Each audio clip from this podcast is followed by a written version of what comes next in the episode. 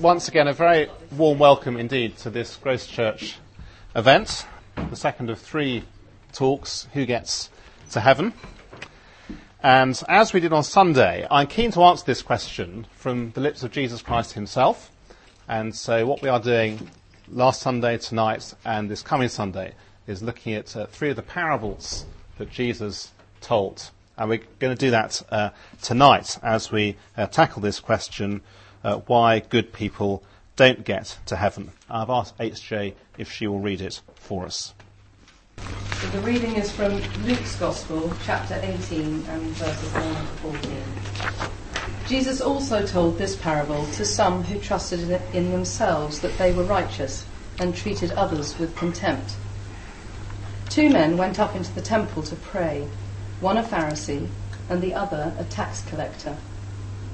The Pharisee, standing by himself, prayed thus God, I thank you that I am not like other men, extortioners, unjust, adulterers, or even like this tax collector. I fast twice a week. I give tithes of all that I get.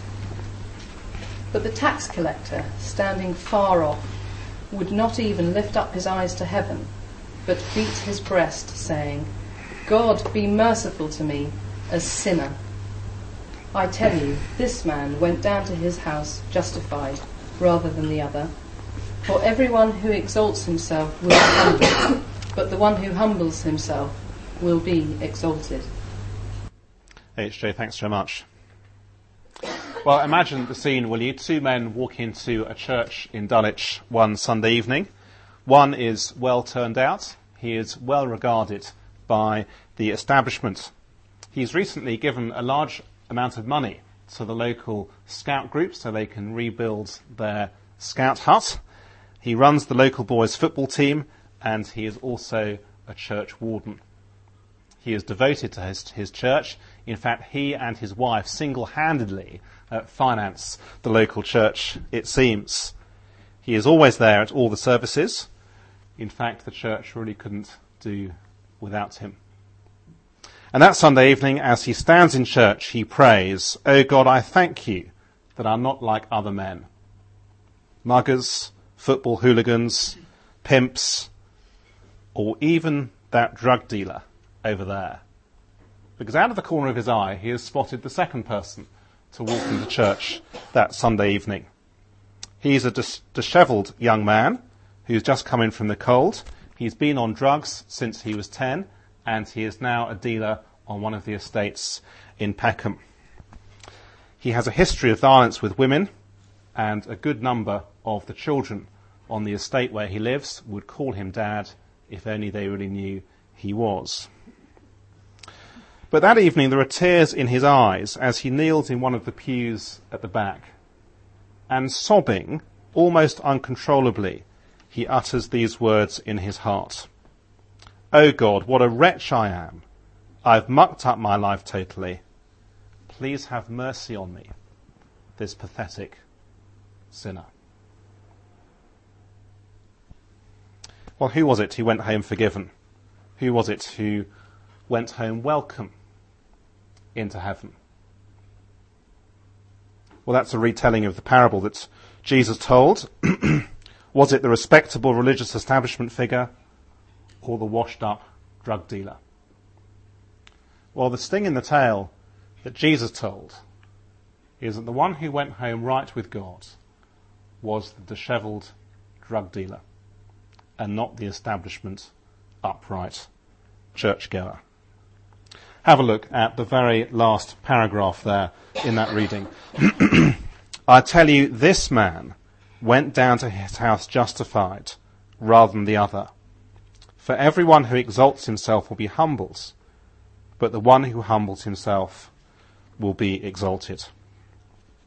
Now, don't misunderstand Jesus. He isn't condoning a life of drugs, uh, nor is he saying that uh, God only loves the dropouts of society.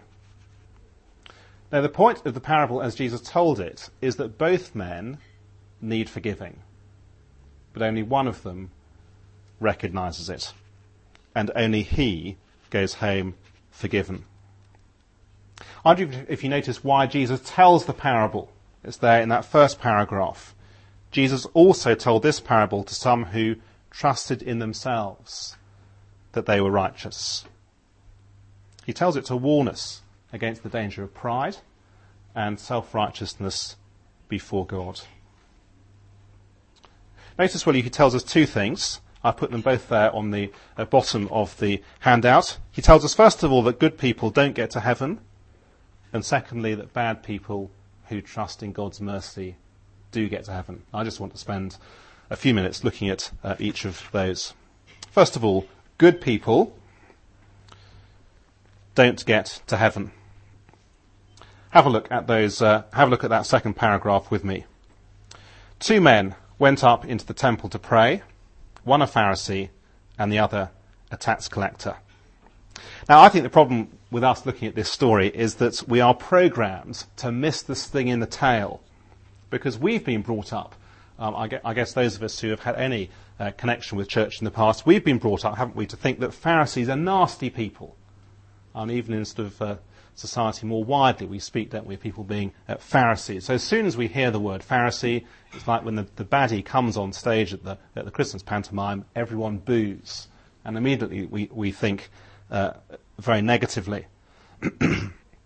but in the first century, the Pharisees were the sort of men who you'd have loved your daughter to marry. They were upright, they were respectable, they were scrupulously honest, they were generous with their money, and they were very religious. But I wonder if you noticed as he prays to God, his heart reveals where he stands with God. I wonder if you notice the basis of his confidence as he prays is himself. He's not really praying to God at all. He's simply talking to himself. First of all, do you notice that his confidence is in all the bad things he doesn't do? So uh, have a look at uh, the middle of that second paragraph. The Pharisee, standing by himself, prayed thus God, I thank you that I'm not like other men, extortioners, unjust, adulterers, or even like this tax collector. Do you see how he makes himself feel good by sounding off against other people? Now, I take it that's a game that, that any, anyone can play. Uh, we can always find people, can't we, who uh, we, we slightly kind of look down on. And of course, when we're looking down on other people, the one thing we don't do is look up to God. So we compare ourselves with others rather than comparing ourselves with God. Rather like the, the Sunday school teacher who I, I was hearing was, was teaching this very parable to his Sunday school class. And at the end of the Sunday school lesson, he led the class in a prayer, thank you God that we are not like the Pharisee. Easy to make that mistake. But then secondly, notice that his confidence is in the good things he does do. How does Jesus go on? What does he say? I fast twice a week. I give tithes of all that I get. Now, the Old Testament, the first part of the Bible, said that you should fast once a year. He fasts twice a week. So presumably he thinks he's uh, 104 times better than he needs to be. Notice too, he says that he gives a tenth of everything he has. Whereas again in the Old Testament, you had to give a tenth of a prescribed limited number of things. You see, this prayer is really no prayer at all. It'd be rather like uh, someone going to a doctor and saying, Doctor, I've got some great news for you. I'm in perfect health. My heart is functioning brilliantly. My blood pressure is exactly where it should be. I have no stress, no strains, no illness whatsoever. I just thought you might like to know. and so it's as if he says to God, God, you should be proud of me. In fact, you could really do with me on your team. What is Jesus doing? He's deliberately exposing that kind of self-righteousness. What is his verdict? What is Jesus' verdict on the Pharisee? He went home unforgiven. He was not right with God. Because, of course, for all his good deeds, and for all his comparing himself with other people, he was not a good person. No one is a good person. None of us are. His confidence was totally misplaced. You see, Jesus is saying that in the world in which we live, there are only really two types of people. Not the two types that we tend to think of. We tend to think, don't we, that there are good people and bad people. And I guess we'd all kind of cut the cake slightly differently, but however we cut it, uh, we, we would all, I imagine, put ourselves in the good category, even if only just. But the two types of people that God sees are very different. Because as God looks at the world, the two types of people he sees are the bad people who know they're bad and the bad people who think they're good. And that's a very different way, isn't it, of looking at the world. The bad people who know they're bad and the bad people who think they are good. The problem with those who think they're good is that their very respectability blinds them to what, what God sees in them. I was hearing recently something about the history of the tobacco advertising industry. Uh, the heyday of cigarette tobacco, I'm told, was between the 1930s and the 1950s, when in the States in particular, cigarettes were, were sold for all the wonderful benefits which they uh, gave those who smoked them, and even their health benefits. So glamour, success, uh, fulfillment, and health. One particular American brand claimed, I quote, to keep your head clear and protect you against colds. now, I'm sure a GP wouldn't dish out that advice uh, today. Chris Bithell, our resident medic, is looking rather appalled. now, of course, we snigger because we know uh, the damage that nicotine and uh, tobacco does. But of course, the tragedy is that many people have been taken in by those adverts. And the very thing which they thought was doing them a power of good was actually doing the most terrible damage. Well, Jesus tells this parable to warn us against thinking we are good, respectable people. Because the very thing which we think is getting us into our good book, in, into God's good books, can in fact be doing the most terrible damage. You see, we can begin to think we are good enough for God. But none of us are. Jesus makes it clear time and time again that no one is good enough for heaven. Good people, in other words, those who think they are good, don't get to heaven. But then, secondly, the second heading there on the outline, bad people who trust in God's mercy do. and have a look at the next paragraph and the way in which Jesus describes his tax collector. But the tax collector, standing far off, would not even lift up his eyes to heaven, but beat his breast, saying, God be merciful to me, a sinner. Now, we tend to think of tax collectors as being, as being fairly inoffensive creatures, but in the first century they were completely the opposite to that.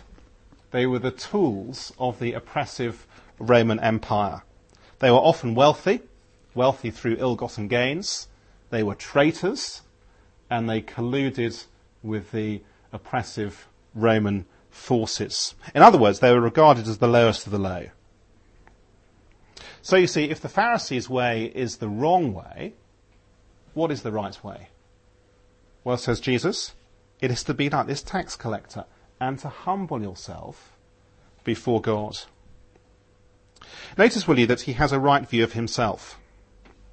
Whereas the Pharisee stands up for everyone to see, while the tax collector doesn't do that, does he? He doesn't say how great he is. He understands just how bad he is.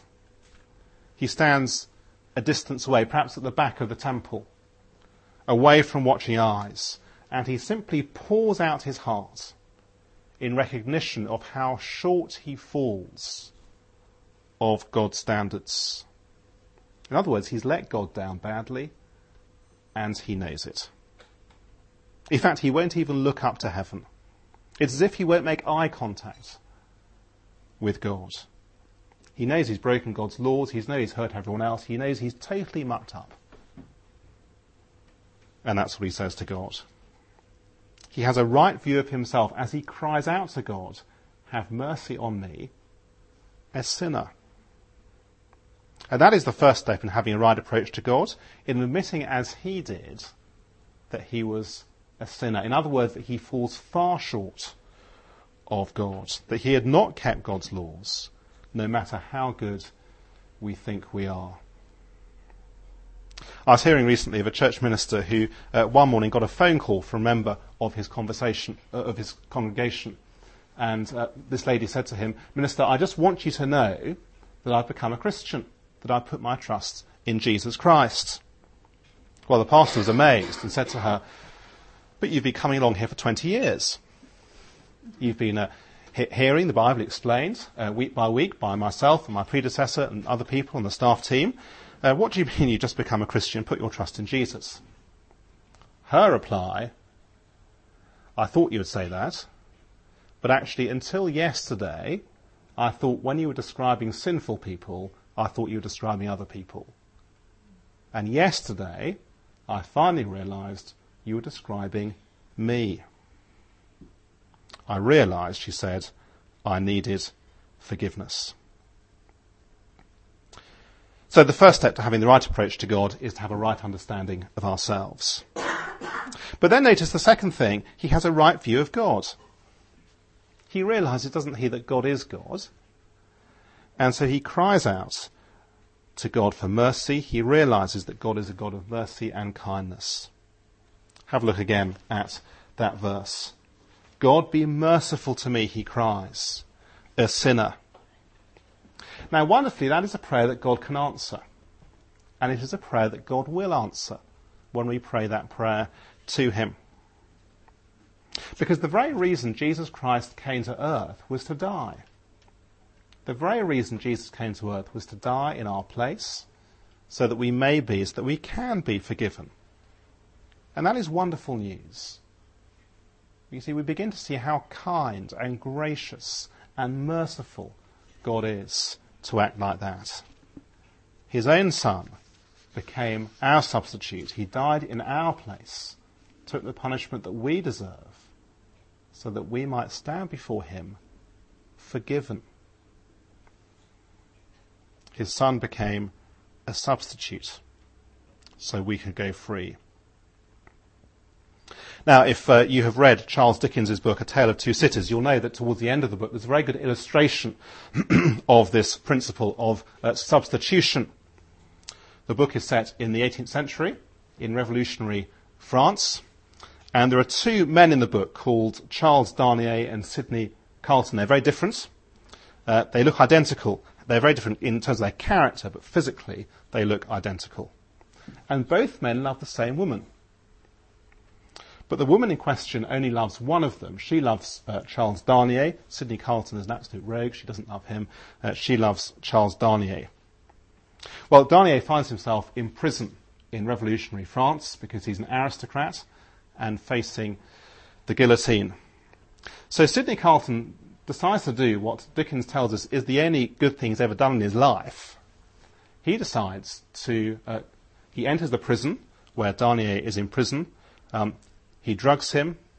They swap clothes. They swap papers.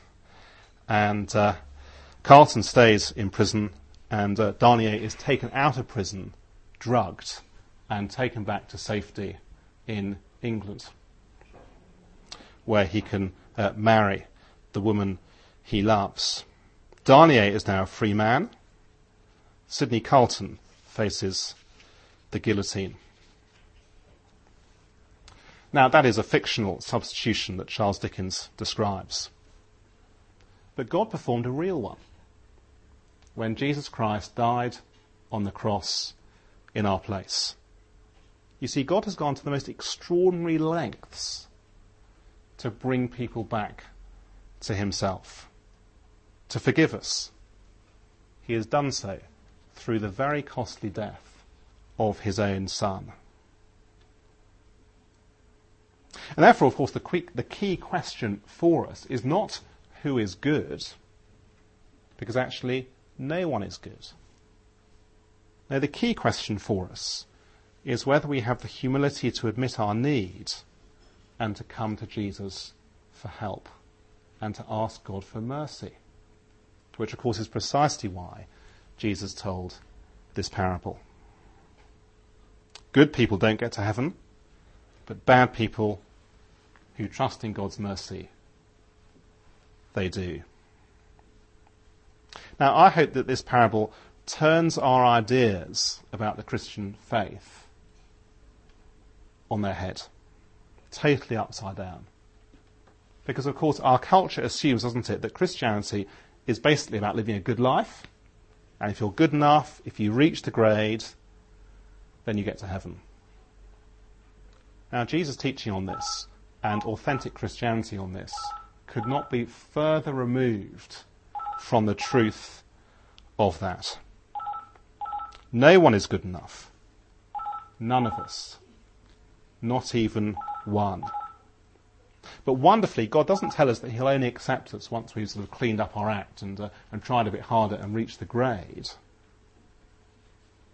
No, He tells us that uh, anyone who cries out to Him for mercy will get to heaven. Well, I think I'm going to stop there before pudding arrives.